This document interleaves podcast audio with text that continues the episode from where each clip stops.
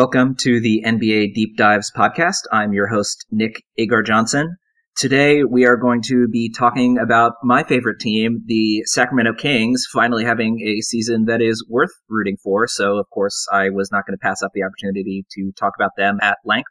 I'm here today with Nathan Smith. And Nathan, how are you? I'm doing well, Nick. Uh, thanks for having me once again. It's good to be here uh, talking about your team for once. Absolutely. And let's start that conversation with the overview of the offseason. And the most important part of the offseason for the Kings was obviously drafting Marvin Bagley III with the second overall pick. And I wanted to start on really the only note for the Kings this season that's a little bit of a downer. I had Luka Doncic as the clear number one choice going into this draft. And the Kings have had a huge hole at small forward this season that would have been quite adequately filled by Luka Doncic. And the problem on that front is just that it's really difficult to come to terms with the fact that the Kings had this obvious opportunity to get Luka and didn't.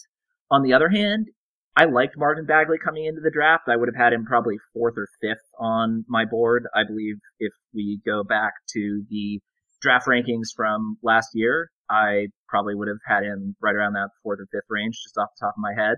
And if the Kings had taken Michael Porter Jr. with the second overall pick, as there was scuttlebutt they were considering doing, I would have been really upset. But Marvin Bagley is a solid player with a really high ceiling who's looked really good in spurts this season, especially when he's gotten longer run out there on the court. But this season would have been so much more fun if the Kings had managed to get Luka, which they had a clear opportunity to do with that number two overall pick so on the one hand, I like Bagley's game coming in. He's been really impressive, as honestly, I think all the top five players in the 2018 draft have shown spurts of really impressive play. But Luka looks like the clear best choice at this point in his career. And so it's really difficult to reconcile the fact that the Kings had a clear need at his position and didn't take him anyway. For me, Luka Doncic was also the clear cut number one pick. I think the Kings really did miss an opportunity there. You pointed out how the biggest hole they have right now is at small forward. Luka Doncic could obviously play that and uh, still take on ball handling roles both with and without uh, Fox and Bogdanovich and the others in the lineup. The thing about Marvin Bagley, when you look at his uh, advanced numbers, um, the percentile in which he ranks among uh, players at his position, he doesn't grade out very favorably when it comes to shooting. Um, whether that's two two point attempts or three point attempts or even free throws. But the numbers aren't things we haven't seen from a rookie before. And I think the encouraging thing is when shooting's a problem, that can always be improved. Um, a lot of times rather easily in comparison to other things. So I think moving forward, that should be uh, the number one thing that Bagley's looking to improve as well um, from the team perspective as really finding the best lineup for him to succeed in. Um, a guy that can't really space the floor playing a, alongside uh, Willie Cauley Stein isn't really going to be the best fit. And I think that's part of the reason why you've seen the Kings go with a guy like Bjelica at the four, um, at least in the starting unit.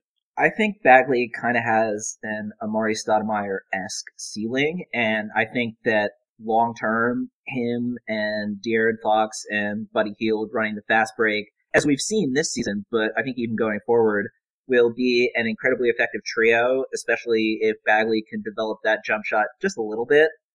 The problem with that is just that I don't think anyone expected De'Aaron Fox to be a star as quickly as he has been in his second season. And even if the Kings had seen incredible things from him in practice, were really high on him coming out of Summer League, which would have been reasonable given how he absolutely destroyed Summer League in the one game that he played. I mean, you don't pass up on the kind of talent that Luka Doncic is at number two if you're a team like the Kings that hasn't made the playoffs for the longest streak in the NBA at this point. But because this has been such a positive Kings season, I wanted to get sort of the one negative point out of the way before we move on to some of the more positive stuff. And with the offseason overview, the other sort of main thing with their offseason, Nemanja Bjelica and Yogi Ferrell were both signed to contracts with other teams opted out of those contracts and decided to remain in Sacramento. Bjelica, because the contract that he signed was a shorter term deal, the Kings gave him a longer term three year deal, and he opted for that. And I wanted to start with Bjelica because his addition to the starting lineup has been crucial to the Kings' success so far. His box score numbers don't particularly stand out 10 points a game, 6 rebounds a game, 2 assists per game, but he's shooting 43% from deep, and that's actually a bit of a come down from his earlier season where for most of the first two months he was shooting around 50% from deep. And as you talked about with the spacing with Willie Cauley Stein and Marvin Bagley, or lack thereof, and Buddy Hield obviously being an incredible floor spacer, De'Aaron Fox really developing his jump shot. Having that extra touch from the power forward spot has been huge for helping the Kings pace and space offense this year. And it's hard to talk enough, honestly, about the kind of difference that Bjelica has made to this team after being someone that really sort of went unheralded throughout the free agency process, other than the minor headline when he actually opted out of that deal. Yeah, the process of him coming to Sacramento was was one of the more um, certainly one of the more underrated things that I thought, or well, at least from a coverage standpoint, to happen in the NBA offseason. I thought he would have fit greatly um, with the Sixers, but obviously Vlade and company stepped in with more money. And when you look at his impact this season, um, just in terms of five man lineups, as far as ones that um, that qualify among um, that qualify to be among the league leaders, Bjelica is in four out of those five best lineups for the Kings, including uh, one that they played with in 179 possessions. That's actually plus 25.4 points. Um, and that's basically the starters, but with um, Justin Jackson instead of Iman Shumpert. So I, I like what he's done on the offensive end, being able to stretch the floor a little bit. Uh, a nice compliment to Willie Cauley Stein um, in the modern day NBA, at least. Certainly might have been a little bit undersized or a tweener a few years back, but that just goes to show you why he fits um, today's game and what the Kings are doing even more. Um, when it comes to Ferrell, I was actually surprised. Did you see him, I guess, playing playing so much and, and kind of uh, overtaking Frank Mason as far as uh, the Kings' backup point guard, or at least splitting time? I'm glad you mentioned that. I am incredibly happy that Yogi Ferrell has taken the backup point guard minutes from Frank Mason, and I'm not all that surprised. I have really been a fan of Yogi Ferrell since he was sort of on the fringes of the NBA roster with the Brooklyn Nets, and then he had a good couple of years in Dallas. We'll talk more about Frank Mason later, but the thing about Yogi is that he knows who he is as an NBA player. He's, I think, a solid backup for De'Aaron Fox in that Yogi is also an incredibly fast player who's really good at getting the team out on the break. And having that kind of player as the backup for your star point guard is, I think, really helpful just because it allows you to run a similar kind of offense, even when your lead ball handler is off the floor. Yogi can shoot a little bit, which let's just put it mildly and say we haven't exactly seen that from Frank Mason this year. So very happy with Yogi Ferrell earning those backup point guard minutes. Yeah, he's he's been impressive this year to me. Um, I thought Bjelica was obviously the, the key signing, but Ferrell's been kind of an added bonus for you guys. All right, let's move from the off season into the actual season itself. As of the time of this recording, which was shortly after the Kings' pretty disappointing loss to the Clippers, they are 25 and 25 through 50 games. They've already beaten their over under for the year, which most places had at about 23 wins. And I wanted to start talking about the big man rotation and sort of similarly to how we did the Luka Doncic, Marvin Bagley debate right off the top. I want to get the one not exactly positive thing out of the way first with Willie Cauley Stein. And he's a very difficult player to talk about just in the sense that I think he's clearly gotten better this year over last year. I think he's made minor improvements between each of his years, other than his rookie year to his sophomore year was a bit rough, but sophomore year to his third year was a pretty decent jump. And this year he's been playing much better than he was last year. The problem with Willie Cauley Stein is that he has all the tools to be the next DeAndre Jordan, the next Clint Capela, and he's just never put the effort in. I mean, his rebounding rate is way up and his defensive lapses have gotten better from last year, but he's still allowing opponents to shoot 66.4% when guarded by him less than six feet away from the rim. Not only is that significantly worse than league average, period, that is way worse than league average for a center and certainly way worse than you would hope for for a guy like Cauley Stein who's got the length and might have the best athletic tools of any center in the league. I still remember Kevin O'Connor's piece about Willie Cauley Stein leading up to his draft year, where Willie was beating most of the point guards and wings in that draft in terms of lateral quickness, in terms of sprint speed up and down the floor. He has all the athletic tools to be a defensive player of the year. And whether it's effort or just falling asleep on the defensive end, he's never put it together. So even though he's gotten better and better every year, I don't think he's ever going to be more than like a top 25 starting center in the league. And the kind of money he's going to get paid this offseason, I just don't think it's worth it for Sacramento to be on the hook for that contract. I, I agree with that take. I think Willie Cauley Stein's uh, nice, just kind of for for what he is, as like you kind of alluded to, just you know a league average or possibly slightly under starting center. Um, long term, I don't think that he's somebody that the Kings should be uh, looking to extend.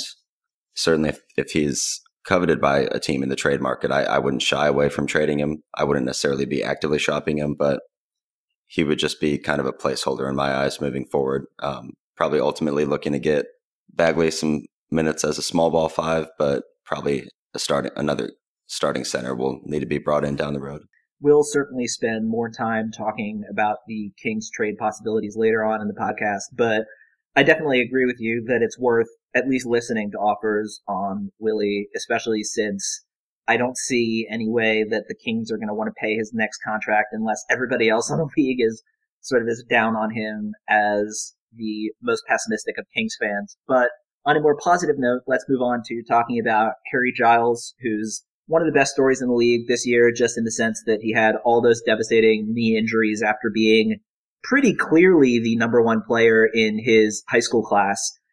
He's looked really good passing wise. His passing is superb for any kind of player, but especially for someone you're going to have throwing passes around from the pivot. I mean, having a post up player who can actually pass out of the post rather than only score is incredibly valuable. And he's clearly got the passing touch.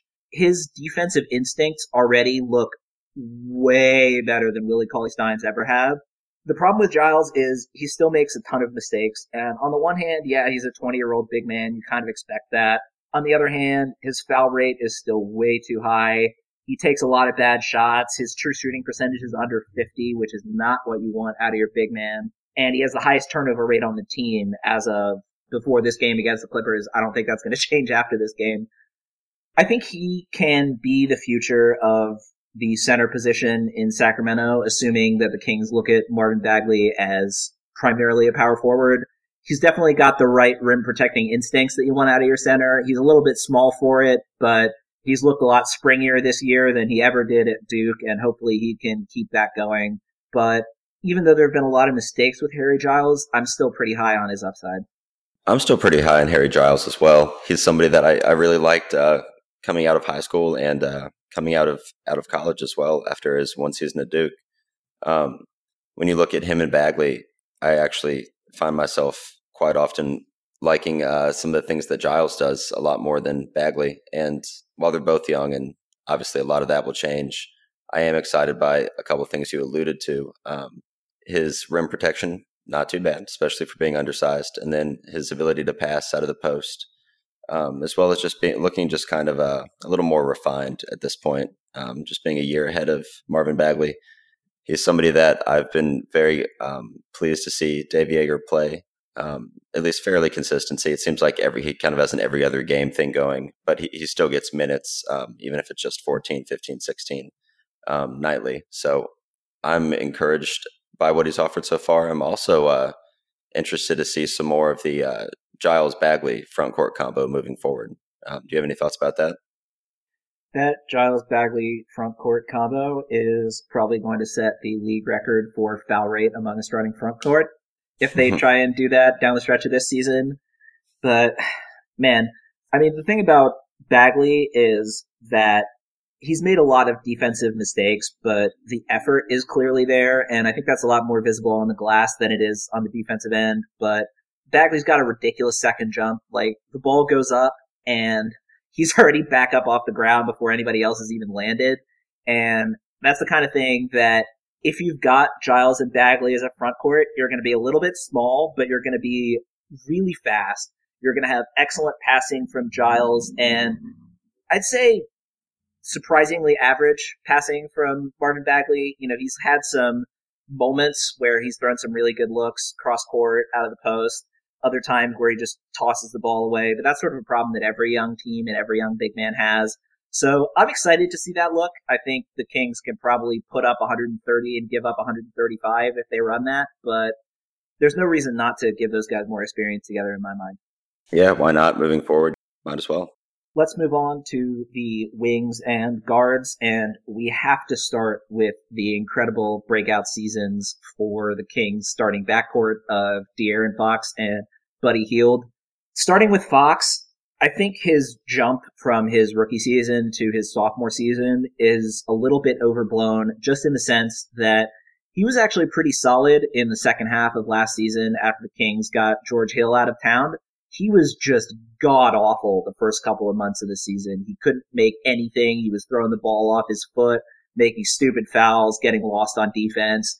And I think his rookie numbers look a lot worse overall just because he sort of balanced out his miserable first half of the season with an okay, not, you know, brilliant, but a decent second half of the year. And then this year he's just taken like three steps forward at least. I mean, his jump shot is looking to be slightly above league average, which I never would have expected that after last year's shooting performance. And he's gotten a lot better about using his speed to his advantage. Last year, he would kind of just sprint up the court every time he had the ball, you know, not really look for anybody in transition, just try and get from one end to the other as quickly as possible. This year, he's gotten a lot better with his hesitation dribbles. He's gotten a lot better with mixing up speeds. And when he does turn on the afterburners, man, he just beats entire teams up the floor by himself. It's incredibly fun to watch. Yeah, that that's certainly this year has been the number one thing I've enjoyed about watching uh, Sacramento play. Uh, De'Aaron, De'Aaron Fox, like you said, has certainly figured out um, even more so how to use his speed to his advantage. One thing that I thought was really interesting and popped off the page to me was um, among guards, he is in the 88th percentile in terms of uh, how many shots he takes at the rim, and that's uh, it's nearly forty three percent. Um, that's really encouraging when you've got your young guard who, sure, shooting's not his strength, um, is improving on it as you mentioned, being able to um, to drive to the rim and uh, just kind of collapse the defense. That's exactly what you need from from De'Aaron Fox. So all I want to see from him is just more of the same going forward. I was a, a little bit disappointed in his season last year, but looking back on it, I, I, don't know if I evaluated him um, as fairly as I should have, and I've been very, very impressed with what he's done in his sophomore season. And this is the obvious point to make, but it has to be made anyway because it's the clear turning point of why the Kings are so much better this year than last year. Last year they were dead last in the NBA in pace, which is just stupid when you have the De'Aaron Fox as your starting point guard. This year they've taken Kosta mostly out of the rotation, especially the last couple weeks. Zach Randolph has yet to play at all this year after being a huge black hole and someone who slowed down the game a lot for the Kings when he was in the game last year. Credit to Randolph for keeping his veteran presence still solid and, you know, being someone who's been around this team despite the fact that they basically told him, yeah, you're not going to play at all this year. So kudos to him for not making a bigger fuss out of that, but it has been really helpful to the Kings. Going back to Fox though, you mentioned his ability to score at the rim. Last year, he was not all that effective near the basket. And the biggest change from last year to this year on that front, I think, has just been he's gotten so much better at drawing fouls. He can get to the basket pretty easily. And the difference from this year to last year, I think, is he's still really skinny. But last year, he looked almost anemic at times. And he would just get shoved out of the paint anytime he went in there. And even though he's still a little skinny, I might want to see him put on a few more pounds he's looked a lot better this year just in terms of actually holding his own when he's driving to the basket and not letting the contact completely throw him off, being able to draw fouls at a decent rate. Whereas last year he was just sort of trying to beat everybody to the rim. And if there was someone contesting when he got there, it was not going to be a good look for him. Yeah, I think uh, his offensive growth has been in, impressive to watch this year, and I think you hit hit it on the head with the, the biggest thing there. Um, the pace was just inexcusable last year. The fact that they're playing so much faster this year is really uh, enabling Fox to kind of be himself and play to his strengths. So definitely made the right decision there, and that's the type of offense you need to play with uh, Fox moving forward is a, a fast paced one. someone else who's clearly benefited from the more up tempo offense, even though he's not exactly the player who you think about first when you think about end to end speed. Buddy Hield has made a huge jump from last year to this year. He's over 20 points a game. He's one of the best three point shooters in the league. Made total sense. He's been invited to the All Star game contest, shooting 46% from deep and 55% in January, which is beyond ridiculous. And the thing about Buddy Hield is he has improved his dribble from the point where I got scared every time he had the ball in his hands and was trying to create to the point where he's at least decent with the ball in his hands, trying to get to the rim. And that's made such a huge difference because instead of teams just running him off the three point line every single time, like they did for the first couple years of his career, now they at least have to pay attention to him when he's got the ball in his hands. And it's made his whole offensive game open up so much more. The other thing is he's really got the JJ Redick thing down, just the running every single second of the possession on offense. There were times today in this Clippers game that we were both watching where Buddy was the only person on the Kings who didn't have the ball in his hands that was moving off the ball. I wrote an article about Buddy Hield earlier this season, and at that point, around mid-December, he was leading the league in numbers of miles run per game on average. He is just always moving, and that's helped him go from abysmal on defense to just a normal below average defender. And that's really all he needs to be. And for Buddy, I've been saying basically since the Kings took him that I think his best role would be as a sixth man.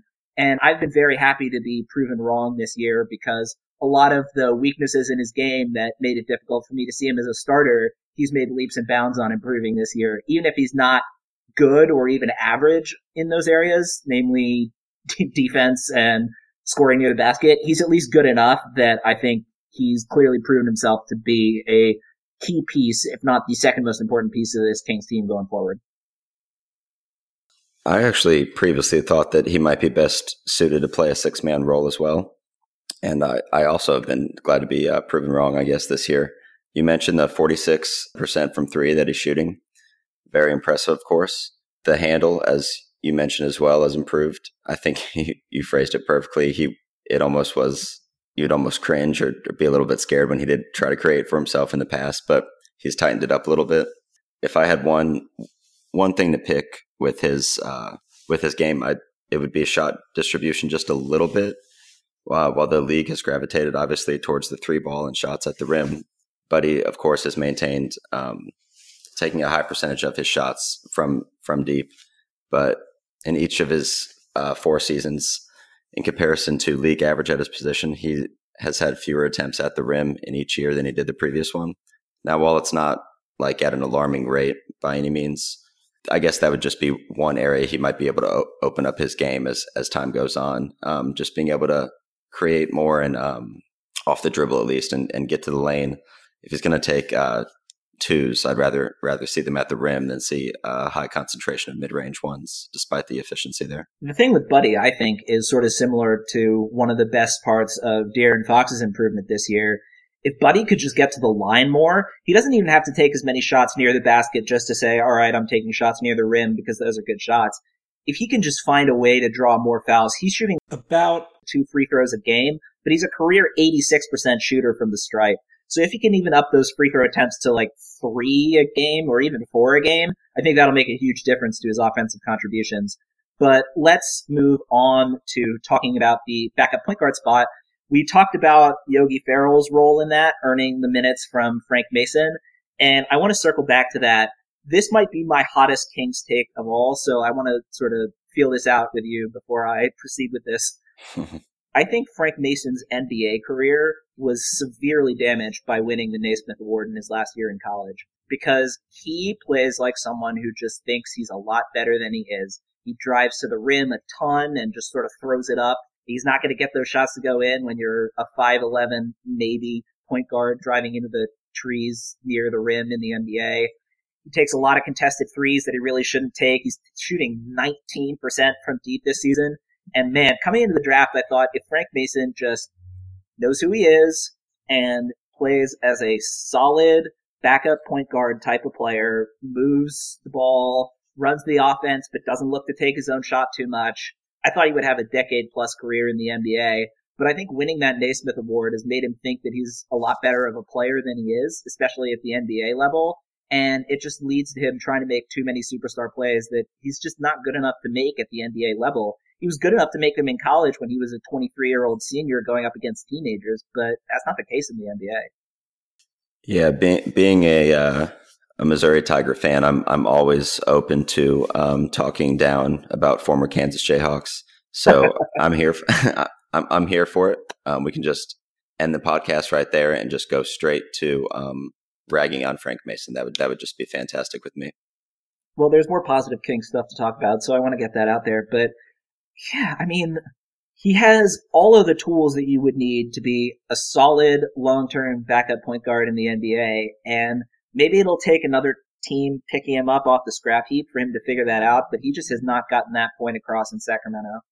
Yeah, uh, on a serious note, I do think that um, not not a role change, but embracing his role is going to be the key for him moving forward. Um, he does kind of kind of have that I don't know J.R. Smith syndrome, or you could probably think of a better example. But in terms of uh, just maybe jacking up too many shots, being a little trigger happy. So moving forward, it might be another team that he finds a better home with. But if he's going to get more playing time for Sacramento, I think he's got to have better shot selection, certainly, as you alluded to. And the last wing guard player I wanted to talk about, Justin Jackson. I've never been a particularly big fan of his. I just didn't see any skill that he was good enough at to cement himself as an NBA player. I've been pleasantly surprised over the past month or so at how much better he's looked. He's finally starting to get more consistent with his three point shot. He's up to 36% after being in the low 30s for all of last year and most of this year.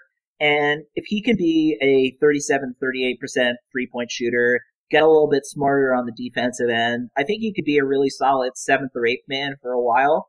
I think the problem is just that, and the Kings luckily have figured this out after playing him way too many games as a starter last year, but I don't think he's ever going to be more than like a seventh, eighth man. Really, the swing skill for him is just if he can continue to keep that three point percentage up in the high 30s, maybe even the low 40s, he's got a long career for himself. If he can't do that, I just don't know what else he does well enough to stick around in the NBA. So I actually have a question for you when it comes to Justin Jackson. Um, I, I, definitely agree with with your assessment that he's you know the seventh, eighth man type of guy.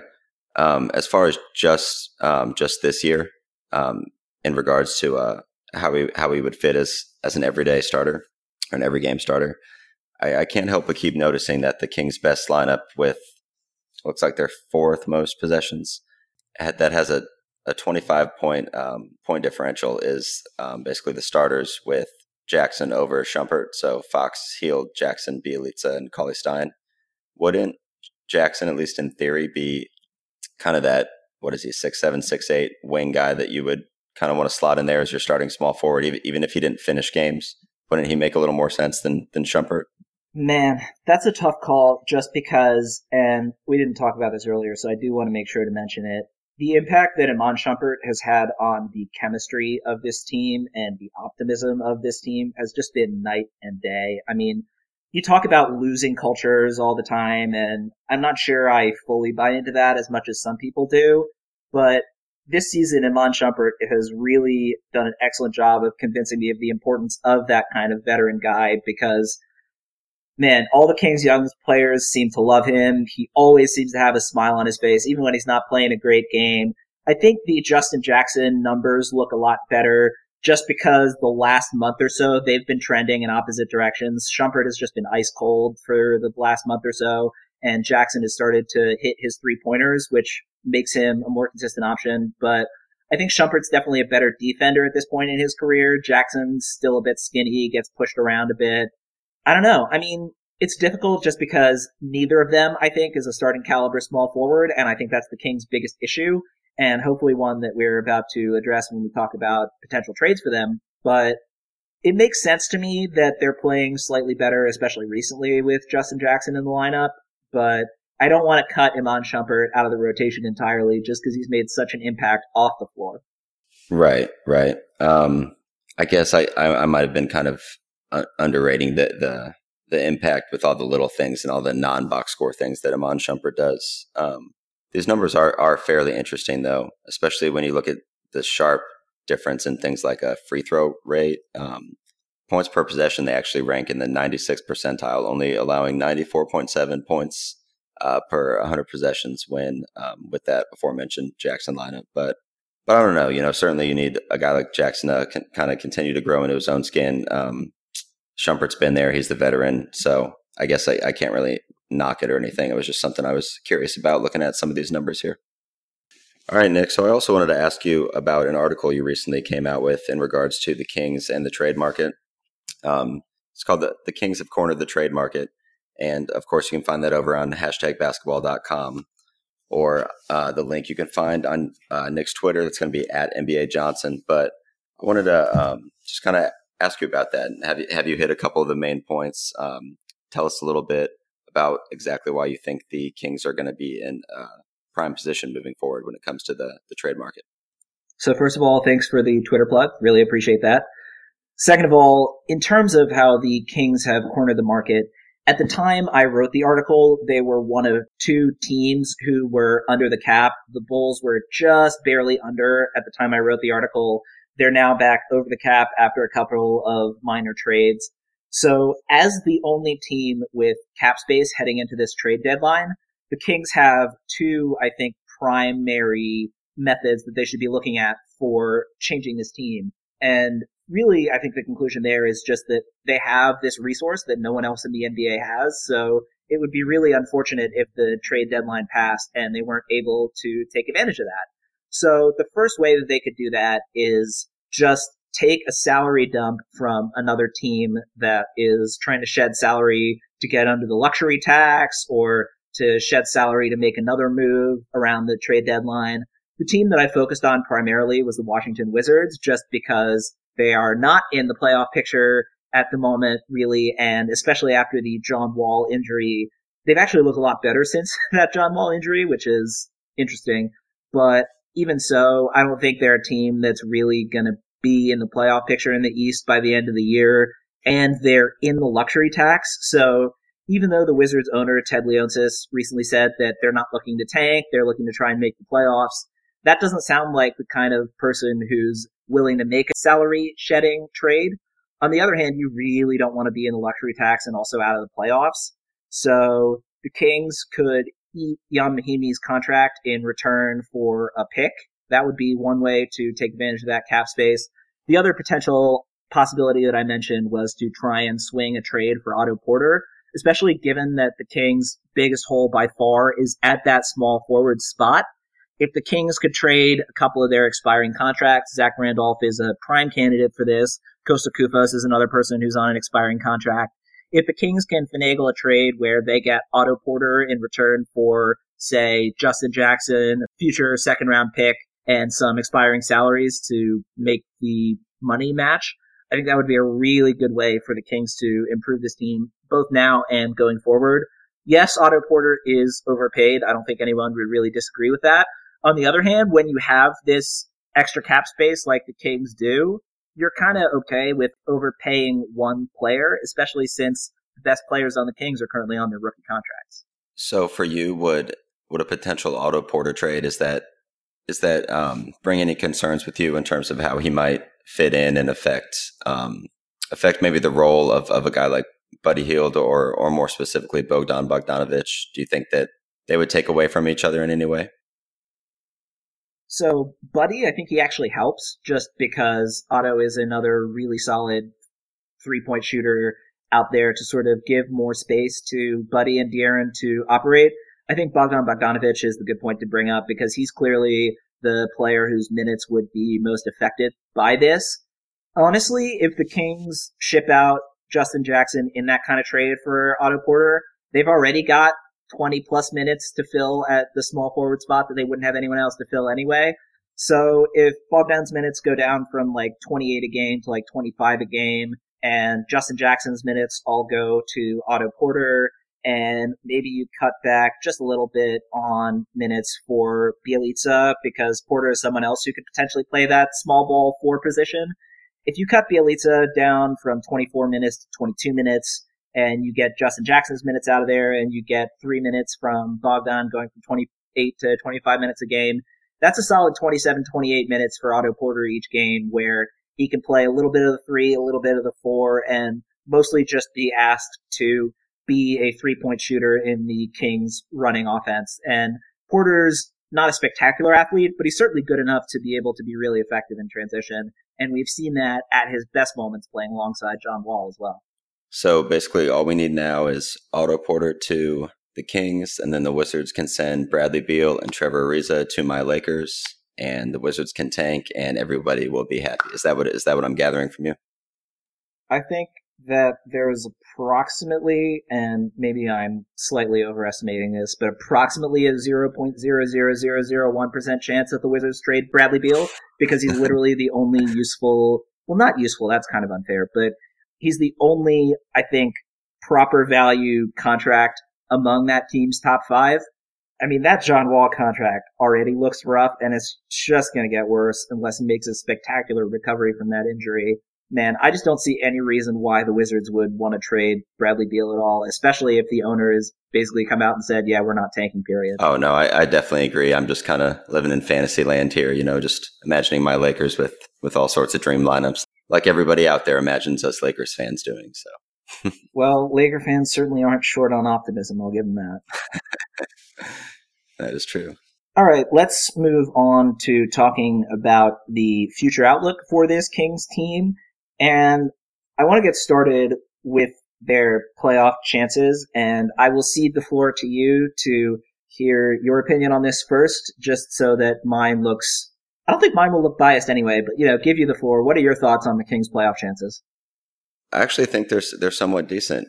Um, the teams that I would be looking at that I in, in terms of um, teams that are right there in that same range as them that they have realistic shot of um, either leapfrogging or staying ahead of.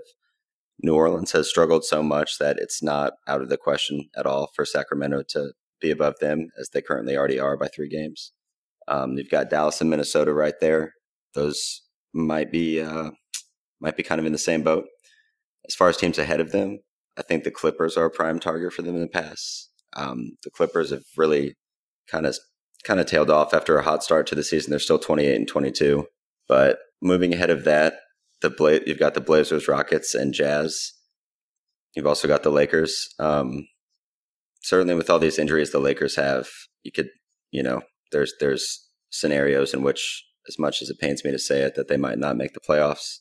I think if the injuries get all squared away, they'll be fine. But I do think the Kings have a somewhat realistic shot of sneaking in there, especially if they can uh, bypass the Clippers. I know that just if you just want to just base things on today, that didn't look um, like it was going to happen, but that was just one game. They've got plenty of season left, and I think it's it's certainly a possibility if they had a couple things break their way, and if they were to were to land, you know, someone like an Otto Porter or something to kind of bolster their shot.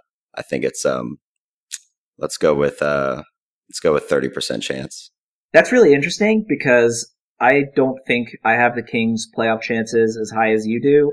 They've been slightly better than their net rating all season long, which is usually a good indicator for how a team will finish the year.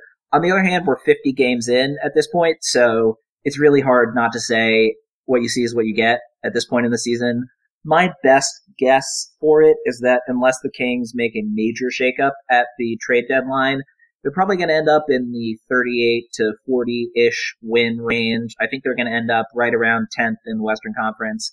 And on the one hand, that seems a bit pessimistic, just given how they've been above 500 for a lot of the year. On the other hand, they've already beat their win projection for the season, so everything is gravy at this point. So even if they end up with a 38 to 40 win season, I'm really happy with how this year has gone from the team. Yeah, I think that's well said. Uh, the one thing that does worry me a little bit, um, 14 and 19 within the Western Conference. So if they can get that get that up a little bit, then um, certainly they they do have that realistic shot. But um, how many games do you do you think the Kings will win? Of course, you mentioned they already passed their win projection, but I guess not only how many games do you think they'll win, but how many games do you think that that the front office is going to be happy with? Well, those are two very different questions. In terms of how many I think they're going to end up with, I think that 38 to 40 number is pretty much on it. I think they're going to be right around 500 for the season. They're probably going to tail off just a little bit because they have not looked as good in January as they did the first few months of the season. So yeah, something just a little bit under 500 is my best guess. In terms of what the front office is looking for, I think it'll depend on how desperate teams get close to the trade deadline to shed salary. If teams are looking to shed salary, then the Kings can, again, make a move in, I think, one of two directions, which is, you know, burn that cap space for expiring terrible contracts from other teams and use it to pick up some future assets. Because clearly the best years of this particular King squad, barring injury, which I hate saying, but barring injury, the best years of this King squad are ahead of them. So picking up a couple of future picks to fill out the back end of the rotation, I don't think is a bad idea.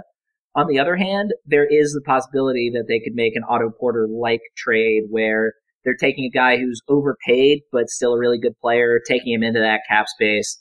So I think it depends on what's available for the front office. I think they're definitely going to choose pushing for the playoffs over using that cap space to pick up a terrible contract and some future assets. This team has the longest streak of missing the playoffs in the NBA. They don't have their draft pick this upcoming year, which was terrifying to start the season and is now something that I'm pretty much okay with. But clearly the focus for this team is to try and make it into the playoffs. You hear that from the players almost every day.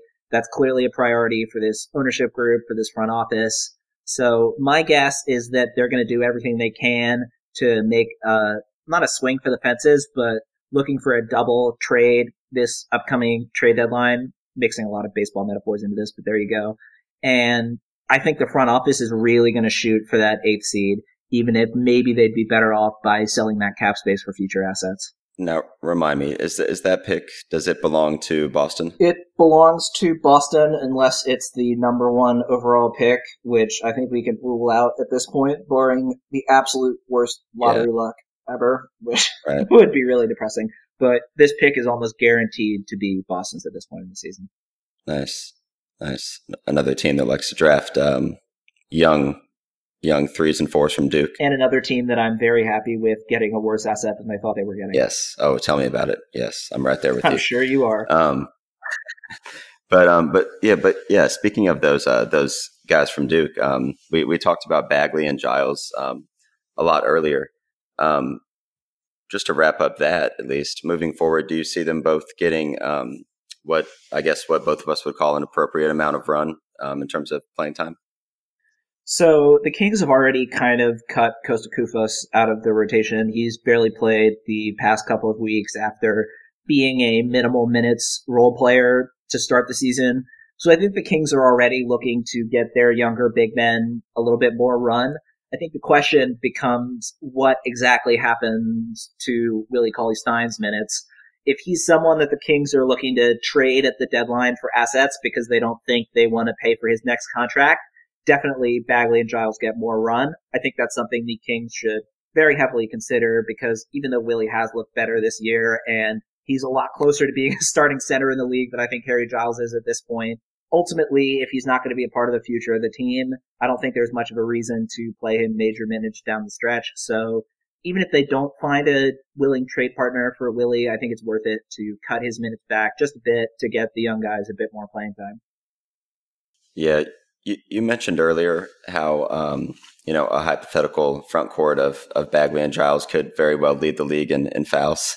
Um, well, I, I certainly don't disagree, but I guess do you think? I guess would you be would you be on the same page with me saying that that's something they should probably still do anyway, and just kind of go through the growing pains and get it out of the way. Um, just just in terms of um, you know you want to increase their playing time and kind of let them work work out the kinks along the way. Oh yeah, absolutely. I mean, the best way to learn, especially in the NBA, is by doing and by playing. And especially if Giles is being told, all right, we're looking to have you be a major contributor down the stretch, as opposed to someone whose minutes are going to fluctuate a lot.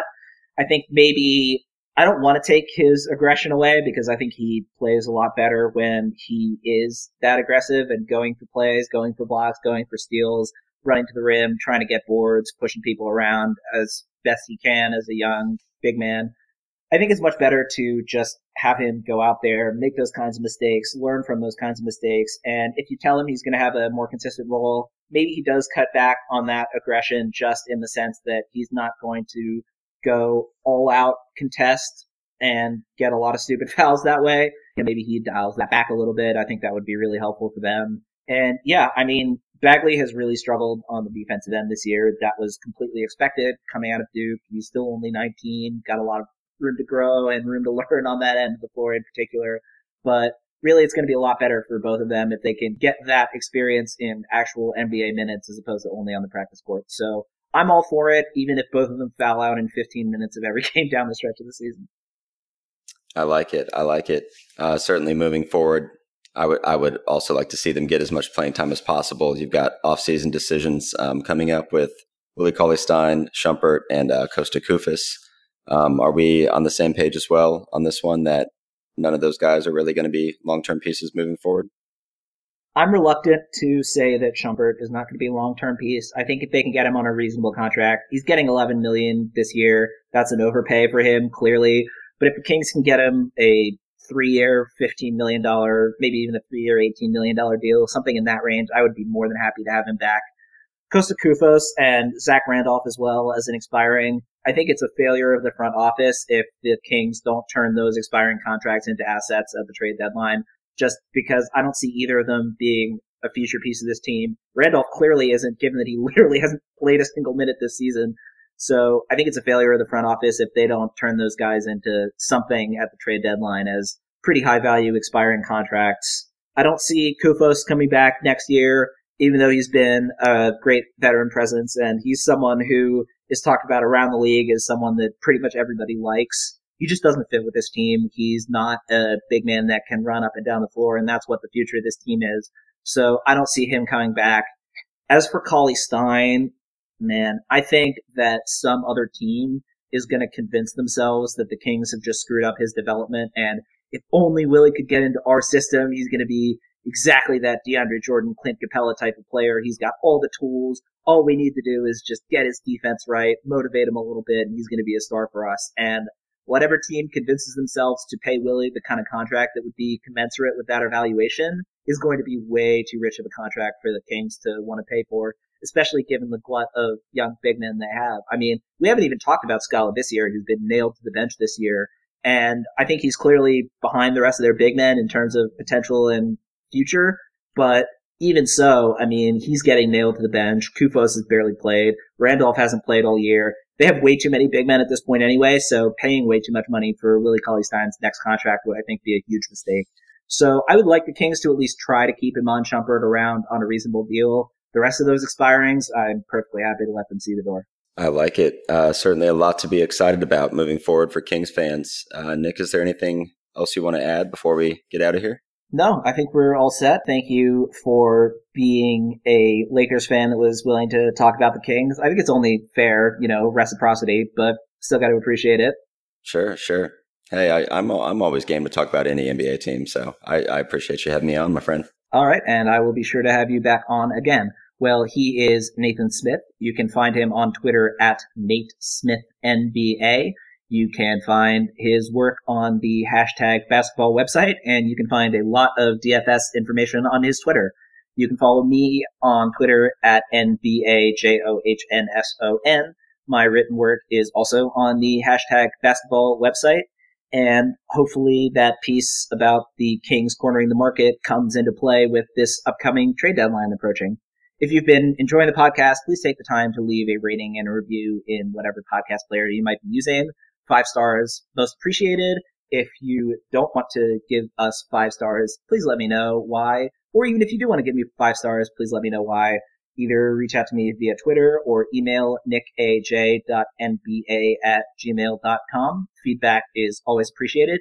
And also, as always, thanks so much for listening.